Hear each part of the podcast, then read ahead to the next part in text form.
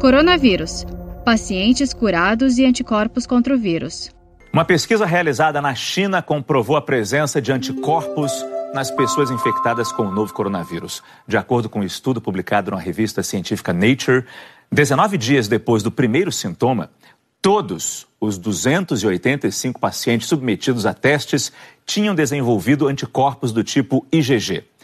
A presença de anticorpos da classe IgG indica que a pessoa provavelmente desenvolveu imunidade contra a doença. Ela pegou a doença e desenvolveu essa imunidade. O que ainda não se sabe é quanto tempo dura essa imunidade, doutora Marta. A gente tem como. Um dia a gente vai saber disso? Se a gente vai ser imune para sempre ou se vai durar um ano, dois anos? É, para todas as doenças virais, uma vez produzido IgG, a gente é protegido e pronto. Sarampo, rubéola, dengue, enfim, tudo acontece desse jeito.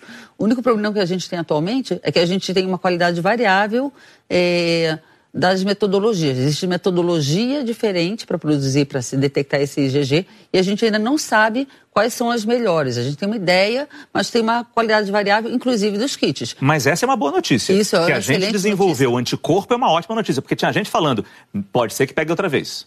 Aparentemente, isso ainda não está não tá provado que se pega outra vez. Uma coisa é ter PCR persistente na garganta e pode ser resto viral. Porque um pedacinho de PCR positiva o, o RT-PCR, né? Então a gente às vezes, ah, tem uma semana depois continua com PCR positivo. Quem disse que ainda é doença ou, ou se é resto viral que ficou ali? Entendi. Agora o IgG fala, o, o sistema moral funcionou e produziu anticorpo contra o vírus. O que é uma a boa questão notícia. é a qualidade do, do teste.